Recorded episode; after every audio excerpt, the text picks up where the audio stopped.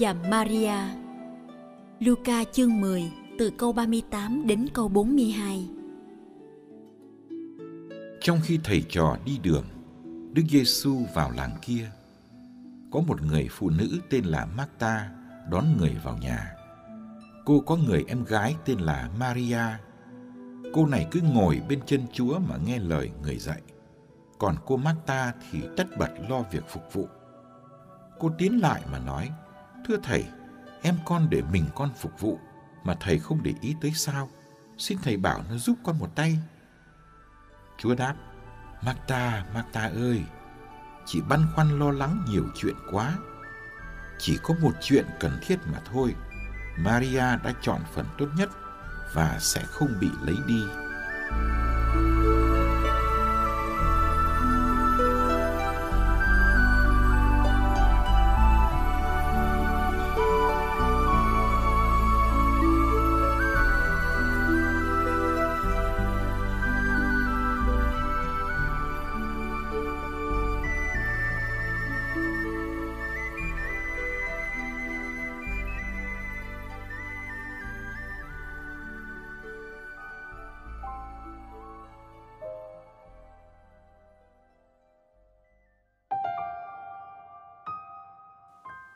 Trong bài tin mừng hôm nay, khuôn mặt Maria khá nổi bật.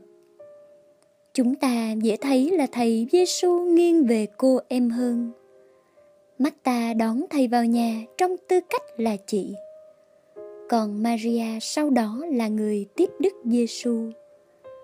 Maria thanh thản lặng lẽ ngồi bên chân thầy để lắng nghe. Còn chị mắt ta thì ngược lại hẳn là chị phải xuống bếp ngay để lo bữa ăn.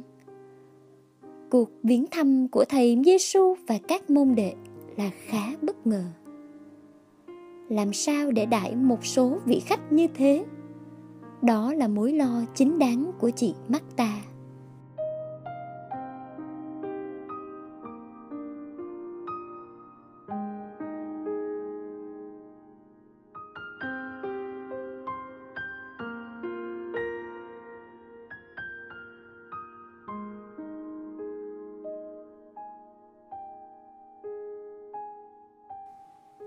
Ta là người đảm đang, thạo việc, nhanh nhẹn. Nhưng trong tình thế này, chị thấy rất cần sự giúp đỡ của cô em. Rõ ràng là mắt ta bị cuốn lên vì thấy mình có nhiều việc phải làm gấp. Chị không muốn khách phải chờ đợi lâu và chị cũng muốn đãi khách một bữa ăn tương đối thịnh soạn. Xin thầy bảo em giúp con một tay đó là ước mơ của Marta rất đổi bình thường. Tiếc thay, thầy Giêsu lại đang kể chuyện cho Maria và cô này đang lắng nghe một cách thích thú. Nhờ thầy kêu em xuống bếp là phá vỡ câu chuyện còn gian dở của thầy. Marta bị mối lo về bữa ăn chi phối khiến chị quên cả lịch sự cần có. Chị quên rằng thầy Giêsu không chỉ cần bữa ăn, mà còn cần tình bạn. Và tiếp khách cũng là một cách phục vụ không kém giá trị.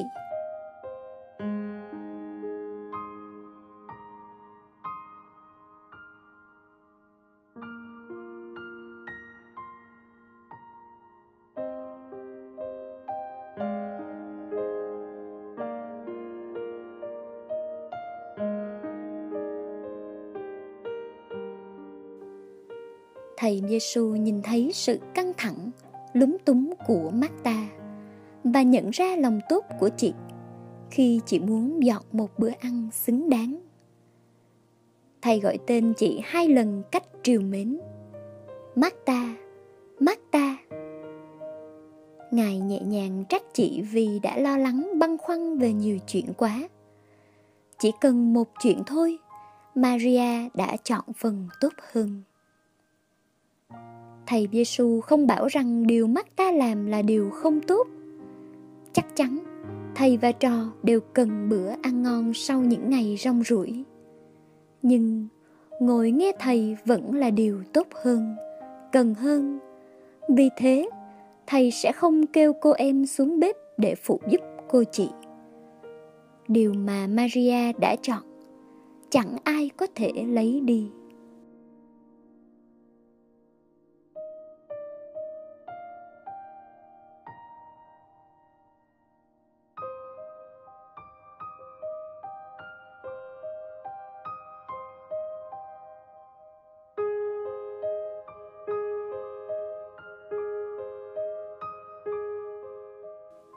Chị Marta là thánh nữ được tôn kính trong giáo hội. Chúng ta phải bắt chước chị qua công việc tận tụy và đầy trách nhiệm. Nhưng chúng ta phải làm một cách an bình, khiêm tốn, vui tươi, không coi việc mình làm là quan trọng hơn việc người khác. Cuộc sống hôm nay dễ làm ta trở nên mát ta, bị đè nặng bởi công việc. Nhưng phải cố dành giờ để làm Maria mỗi ngày. Phải thu xếp để khỏi phải ở dưới bếp quá lâu, để có người thay mình. Đời sống của người Kitô hữu là kết hợp của Marta và Maria. Vừa đón, vừa tiếp, vừa làm việc của Chúa, vừa gặp gỡ chính Chúa. Nhưng dù hoạt động hay cầu nguyện, lúc nào cũng hướng về Chúa.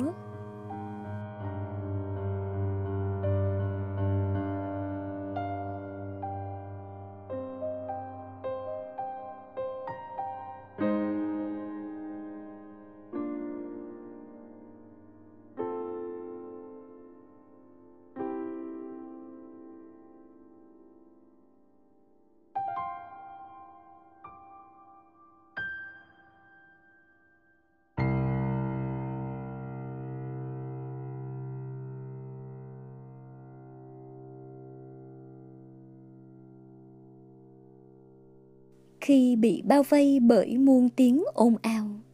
Xin cho con tìm được những phút giây thinh lặng. Khi bị rã rời vì trăm công ngàn việc, xin cho con quý chuộng những lúc được an nghỉ trước nhan chúa. Khi bị sao động bởi những bận tâm và âu lo, xin cho con biết thanh thản ngồi dưới chân chúa để nghe lời người khi bị kéo ghi bởi đam mê, dục vọng. Xin cho con thoát được lên cao, nhờ mang đôi cánh thần kỳ của sự cầu nguyện.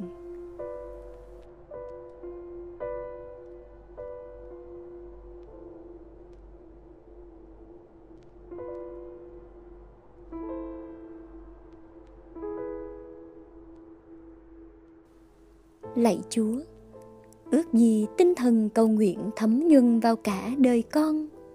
Nhờ cầu nguyện, xin cho con gặp được con người thật của con và khuôn mặt thật của chúa.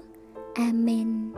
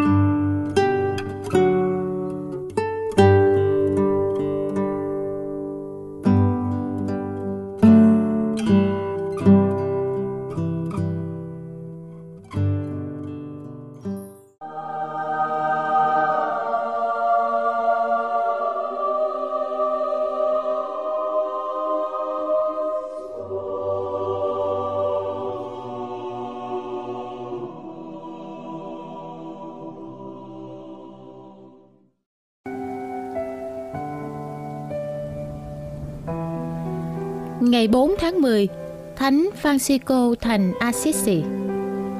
Sinh năm 1182, mất năm 1226. Francisco Bernardin sinh tại Assis, nước Ý, khoảng vào năm 1182.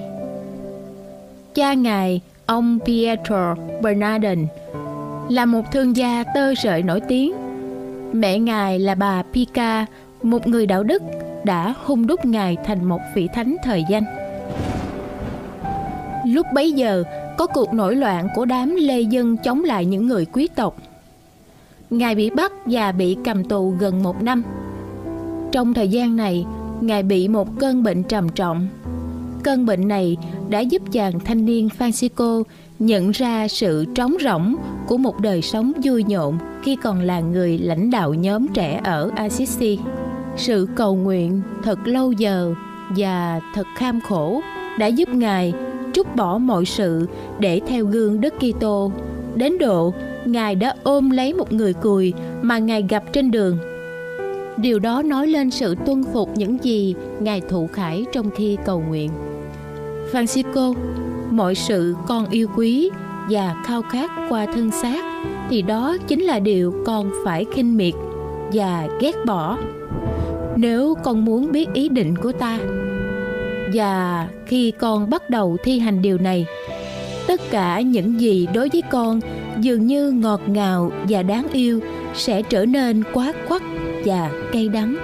Nhưng tất cả những gì mà con thường hay tránh né sẽ trở nên thật ngọt ngào và cực kỳ vui sướng.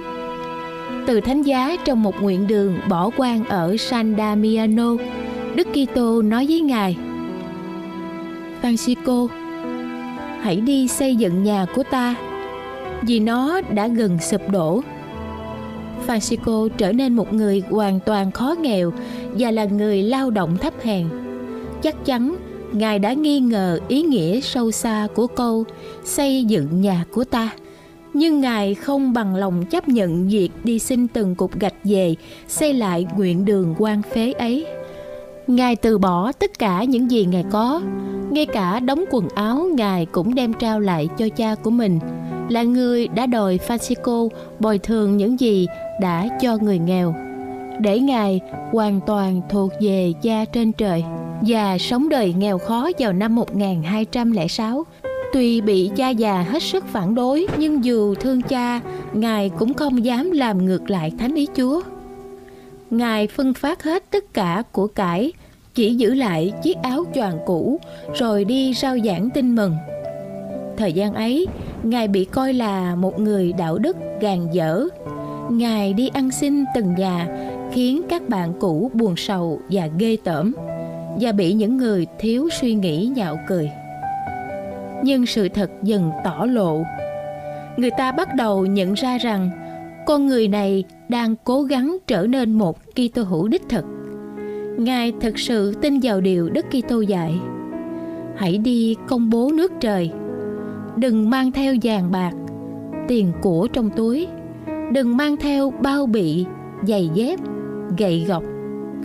Luca đoạn 9 câu 1 đến câu 3 hai đồ đệ đến xin theo người lấy ba đoạn phúc âm mắc theo đoạn 10 câu 9 đoạn 20 câu 21 và Luca đoạn 9 câu 23 để làm mật thước và khi đã có 11 môn đệ, người dọn một khoản lệ ngắn rồi đi La Mã để xin phê chuẩn. Đức Enonson ba ban lời chấp nhận vào tháng 6 năm 1210. Năm 1212, Francisco giúp một thiếu nữ quý phái tên là Clara thiết lập một ngành nữ các chị em nghèo, sau này là dòng Clarissis. Quy luật đầu tiên của Francisco cho những người muốn theo Ngài là thu lượm tất cả những văn bản của phúc âm. Ngài không có ý thành lập một dòng tu, nhưng một khi tu hội thành hình, Ngài đã bảo vệ và chấp nhận mọi hình thức tổ chức hợp lý cần thiết sự tận tụy và tuyệt đối trung thành của giáo hội của ngài quả thật là một tấm gương sáng trong một thời đại mà nhiều phong trào cải cách dường như muốn phá vỡ sự hợp nhất của giáo hội. Ngài bị giằng co giữa một đời sống tận hiến cho sự cầu nguyện và một đời sống tích cực rao giảng tin mừng. Và ngài đã quyết định đi theo đuổi đường lối sau. Ngài luôn luôn trở về sự tĩnh mịch bất cứ khi nào có cơ hội. Ngài muốn đến truyền giáo ở Syria và châu Phi, nhưng trong cả hai trường hợp, Ngài đều bị đấm tàu và đau nặng. Ngài cũng cố gắng quán cải các vua Hồi giáo ở Ai Cập trong lần thập tự chinh thứ năm. Trong cảnh sống cơ cực này, được Chúa thúc đẩy, Ngài thành lập Hội dòng anh em hèn mọn, một tổ chức trở nên cần thiết. Francisco phải thảo bản quy luật thứ hai để xin Đức Thánh Cha Honorius III chấp nhận năm 1223. Sau đó, Ngài giao truyền lại cho thầy Elie và lui về Aperne trong rặng núi Apennines, một nơi cô tịnh phía bắc Assisi để suy niệm và ăn chay đền tội. Vào năm 1244, trong lúc xuất thần, Ngài nhìn thấy thiên thần Seraphim và một ảnh chuộc tội. Khi tỉnh lại, lạ lùng thay, chính trên thân thể Ngài, Chúa đã in năm dấu thánh là những vết thương thật sự của Đức Kitô ở chân tay và cạnh sườn của Ngài, rất đau đớn và mang cho đến khi lìa đời. Trong lần đi thăm thánh nữ Clara trong tu viện, người được các chị em cất cho một cái chòi lá trong giường và ở đó ngài đã viết bài ca mặt trời một án văn danh tiếng của văn chương ý và một bản chúc thư về đường hướng của hội dòng hai năm sau ngài gần như mù và đau nặng trước giờ chết ngài khuyên bảo anh em hãy cố gắng giữ tinh thần nghèo khó và đức tin sâu xa vào giáo hội chúa Ngài lặp đi lặp lại phần phụ thêm cho bài ca Anh Mặt Trời. Ôi lạy Chúa, con ca tụng Chúa vì người trị tử thần. ngài hát Thánh Dịnh 141 và khi đến giờ lìa đời, Ngài xin cha bề trên cho Ngài cởi quần áo ra để nằm chết trần truồng trên mặt đất giống như Đức Giêsu Kitô. Ngài nhắm mắt lìa trần vào ngày 4 tháng 10 năm 1226 tại Portinucola, nước Ý, dưới triều Đức Giáo hoàng Gerogio IX ngày 16 tháng 7 năm 1228, Ngài được tôn lên bậc hiển thánh. Nhìn tấm gương nghèo khó thân người, chúng ta hãy xin Chúa ban cho mỗi người chúng ta biết lướt thắng mọi vinh qua phú quý để tăng thêm lòng mến Chúa và ham chuộng tinh thần phúc âm. Lời bàn Thánh Francisco Assisi trở nên nghèo hèn chỉ vì Ngài muốn giống Đức Kitô. Ngài yêu quý thiên nhiên vì đó là một công trình mỹ miều của Thiên Chúa. Ngài hãm mình phạt xác để có thể hoàn toàn phó thác cho Thánh ý Chúa. Sự khó nghèo của Ngài đi đôi với sự khiêm tốn, mà nhờ đó Ngài hoàn toàn lệ thuộc vào lòng nhân từ của Thiên Chúa. Nhưng tất cả những điều ấy chỉ để dẫn vào tâm điểm của đời sống tinh thần của Ngài. Sống đời sống phúc âm đã được tóm lược nơi lòng thương xót của Chúa Giêsu và được tỏ lộ cách tuyệt hảo nơi bí tích thánh thể. Lời trích Lạy Chúa Giêsu Kitô, chúng con chúc tụng và ngợi khen Chúa ở đây và trong toàn thể mọi nhà thờ trên toàn thế giới. Vì qua thánh giá của Ngài, Chúa đã cứu chuộc nhân loại. Thánh Francisco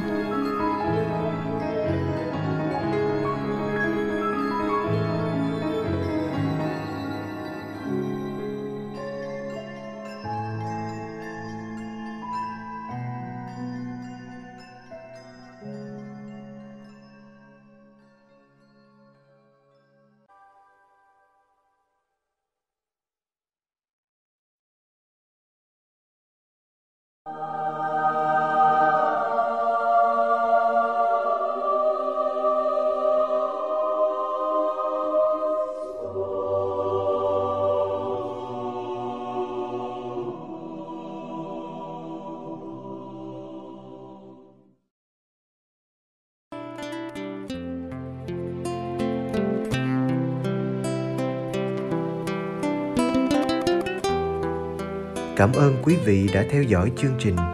Kính chúc quý vị một ngày mới tràn đầy niềm vui và ân sủng của Chúa và mẹ Maria.